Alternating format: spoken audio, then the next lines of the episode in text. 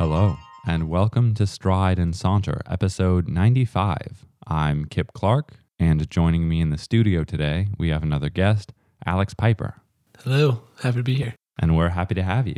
So today, as the title of the episode might suggest, we're going to be talking about the gun as it relates to humanity in terms of its design, what it says about human nature, why as a weapon type and as a weapon itself it has proliferated. And in future episodes, you and I will be discussing very problematic issues of gun control and gun ownership in the United States. But as a foundation, I wanted to have a more theoretical conversation with you about guns. So I appreciate your willingness to discuss this. As a somewhat broad opening question, I'd like to know why you think the gun is such a popular weapon, both for citizens in the U S and elsewhere in the world, but for police forces, for military. What about it makes it so appealing, so effective, et cetera?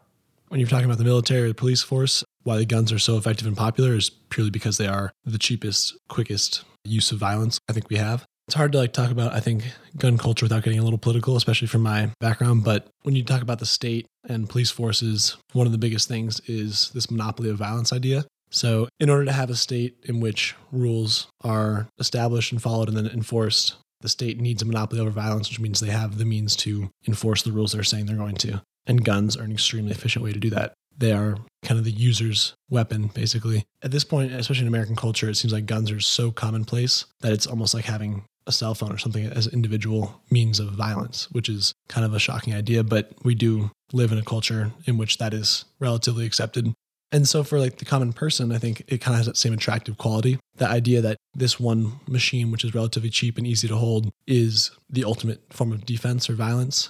So going from like kind of a practical standpoint in which the government and the police force need this type of enforcement tool down to the individual citizen level in which you feel like you have ultimate control over your self-protection or your well-being or your material goods or things like that, I think is what kind of makes a gun universally a really impressive and attractive tool in that sense.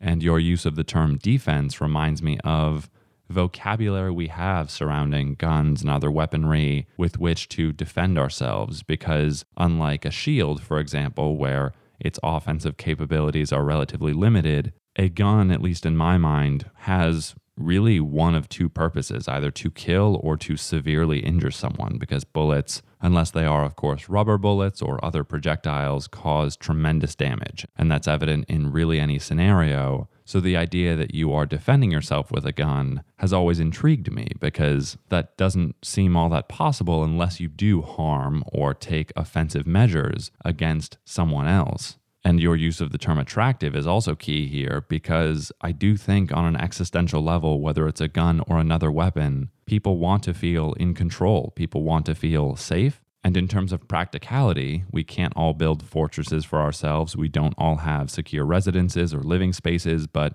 as you mentioned, in terms of economics, you could, for relatively little money, acquire a gun, and you have this relatively small device with which you can, quote unquote, defend yourself. And so I think on that level, it is very understandable. And I agree with you that it is troubling, and we have very similar politics, but I can see why people, especially those who might feel unsafe or insecure in some way, would desire a gun. And I think insecurity is also key, because there's physical safety, but there's also a sense of strength that I think everyone grapples with, whether you feel weak or strong. And to me, a gun offers a very clear symbolic link to a form of strength. If you're carrying a gun, whether feeble or more muscular, you appear strong. People will see the gun, and it's a very clear symbol. The gun is so widely depicted and shown in the media that I would be surprised if even a small child nowadays did not know what a gun was. And of course, children all the time play pretend with guns and act as though they have guns, or in certain cases, have toy guns that look very similar to the actual weapon. And there are very tragic instances where confusion between toys and actual weaponry leads to very tragic circumstances. But my point being, from a marketing standpoint, the gun has done very well. Anyone can identify what a gun is. It's like the Apple logo or any other popular brand. And I know the gun itself is not a brand, but do you think that this widespread cultural knowledge of the gun in some ways feeds its power, both symbolically and socially? Or do you disagree that it's as well-known a brand as I'm arguing it is?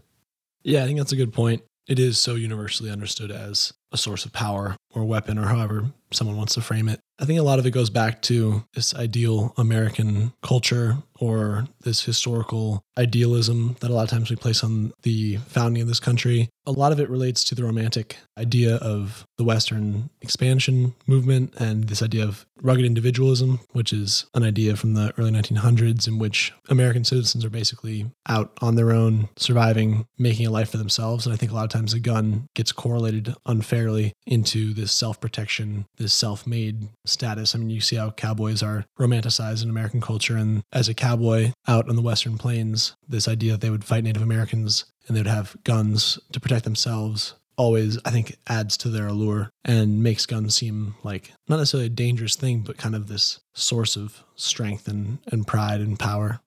And for me, that rhetoric is often tied to nationalist and patriotic ideas of how wars are fought and how noble our soldiers are. And I have tremendous respect for the danger that soldiers place themselves into to defend their respective countries.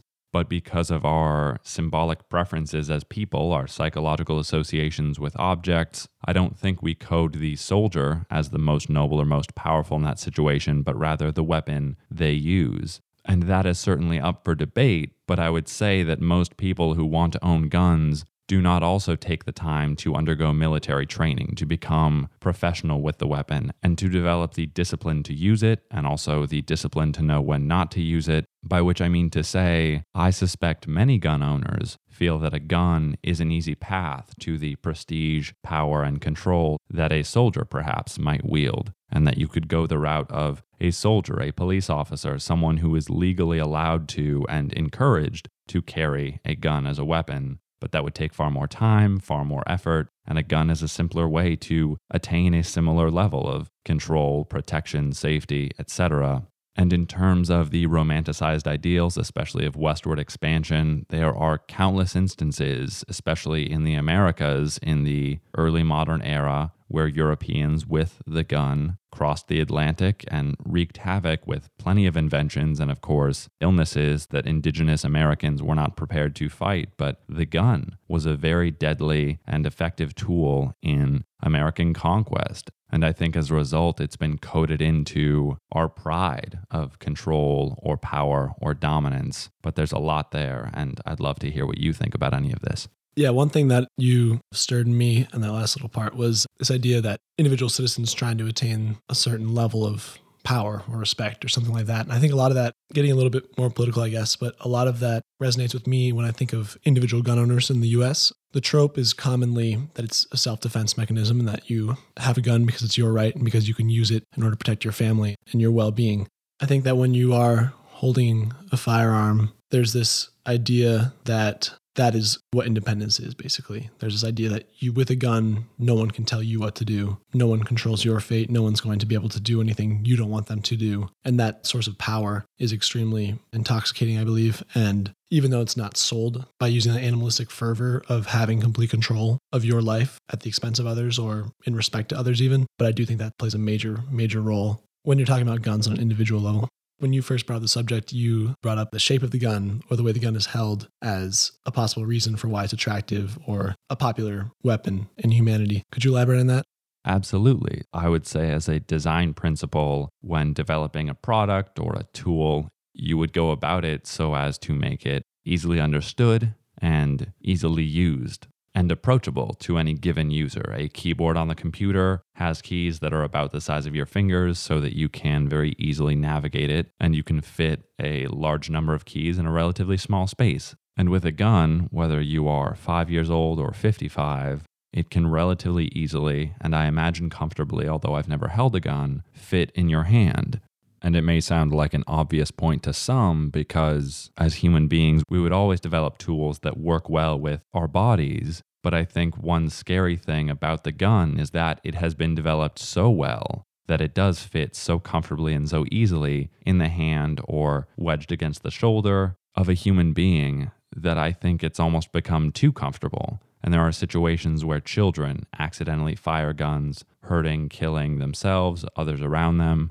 And I'm not suggesting that a gun be developed in a more cumbersome or confusing way, but I do think that quote-unquote comfortable design principle has led to the proliferation of guns, whereas bows and arrows, for example, are harder to carry and take up more space in certain scenarios. A handgun can be very easily concealed and small, or a large sword as a weapon, which again is heavy and might be impossible to carry for younger children or certain people without the strength, whereas a gun does not require that. And so its design has been so universal, almost in the same way that many children nowadays know how to use an iPhone, that I think there are certain design principles which make the gun not only appealing, but easily understood. And of course, you need to have training if you want to use it correctly. And there are, of course, a lot of debates about gun control.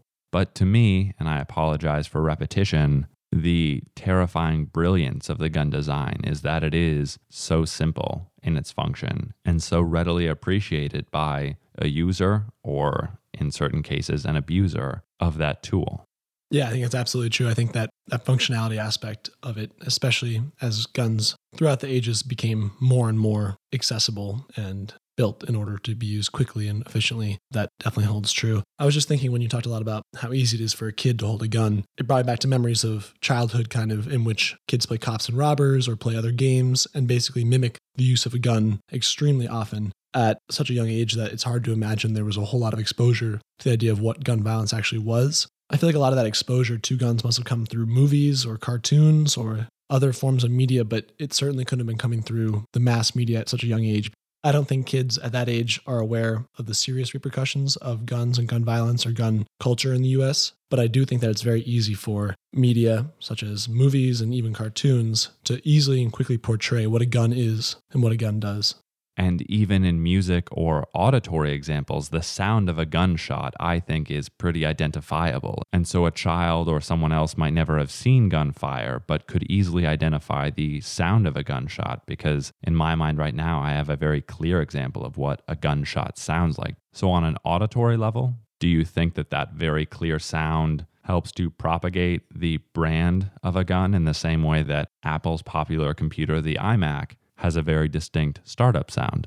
Yeah, I think the associative nature of our brains to connect big ideas to sounds or to shapes or to objects is incredibly powerful. When you compare guns to Macs, which I think is very interesting, this startup sound of a Mac goes beyond the association to Mac computers, and I think actually extends far broader to this idea of modern technology and the modern era of communication and the connection of Apple products and the instantaneous acquisition of information. So I think the Mac startup sound goes far beyond itself. And in a similar way, the sound of a gun is really, really easily recognized, but I think it's beyond just the fact that it's a cool shape or that it makes a big noise and that it really connects to something far deeper. The sound of a gun is essentially the sound of death. When a gun is fired, it's with the expectation of hitting something, and like you said before, either killing or severely wounding it, whether it be hunting or violence, in the case of violence towards other human beings.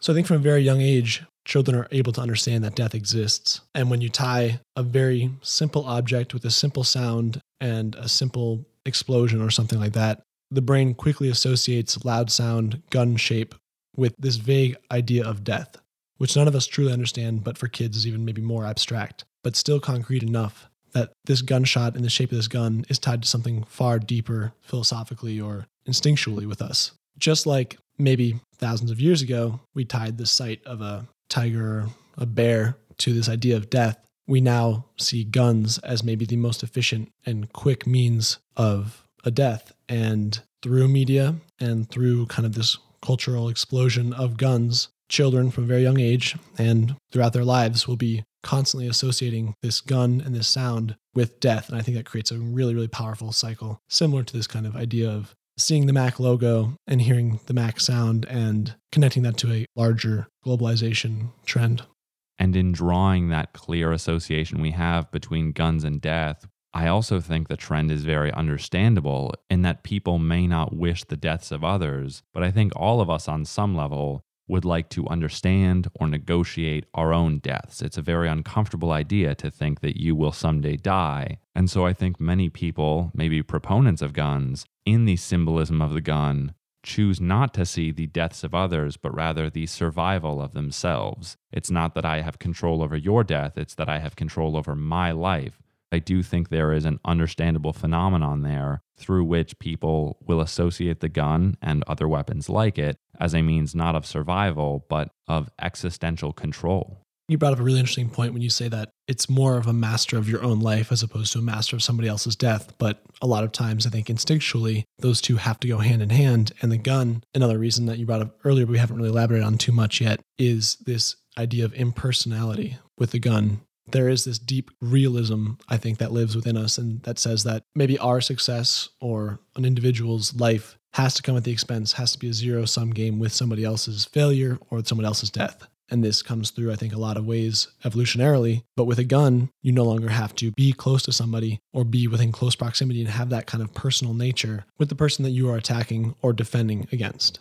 So in that way, I think the gun has kind of changed the whole conversation internally as far as what defending oneself means, because before the gun, defending oneself physically meant being in close proximity with or to the person that you needed to hurt or kill in whatever circumstance you're talking about. But with a gun, you no longer have to be face-to-face or in personal contact with the person who you are shooting at, essentially. And that idea of detachment is very important in our modern relationship with modern guns, which we will touch on in later episodes, especially those looking at U S politics. And I agree with you. I would argue that the detachment there allows the violence to be far more widespread and far easier to conduct, in the same way that firing missiles at someone thousands of miles away doesn't require any up-close or personal imagery. And to me, human empathy dictates that when you see something up close and personal, you can hear the sounds, the smells, the feel of an environment where violence has taken place. It impacts you far more readily than a distant image or a video. And in a very pessimistic way, I worry that that simultaneous desire for safety but detachment from the violence you're committing prevents us from discussing it more thoroughly, because all of us, I feel, want to be far away from violence and memories or images of violence. But for those who believe violence is a means to safety, the gun allows for a curious and almost paradoxical relationship between safety, violence, and detachment, which is understandable in a very troubling way.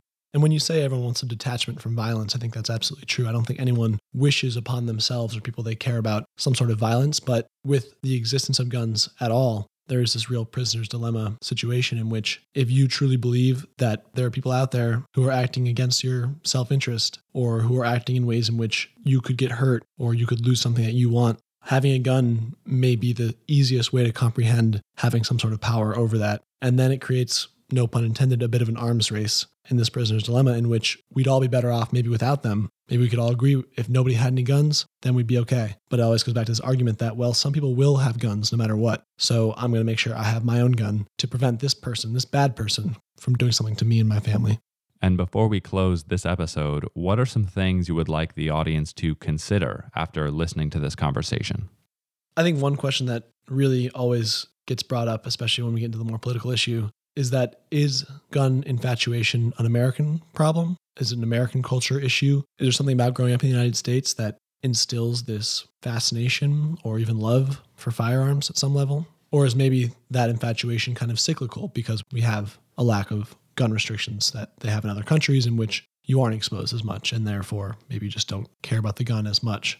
Another question that I tend to think about, and I like to hear the opposing side because I know where I stand on this, I guess, but is living in a world without guns truly better than living in a world with some guns? And I think I'm going to exclude police and military in this argument. So I think for the sake of argument, assume that they will still have guns. But is a world in which recreational guns don't exist better than one in which they are prevalent or around at all? And then in what ways do guns actually bring peaceful happiness to individuals? I have an uncle who's an avid hunter. My grandfather was a big hunter and he owns a lot of guns. He hunts a couple times a year and he loves it. And by all letter of the law, he's a law-abiding gun owner who just uses his guns for sport to hunt animals. He's legally allowed to hunt. So in this way, maybe guns provide him with a real means of happiness or value in which he can prevent overcrowding, hunt for food, whatever he chooses to do.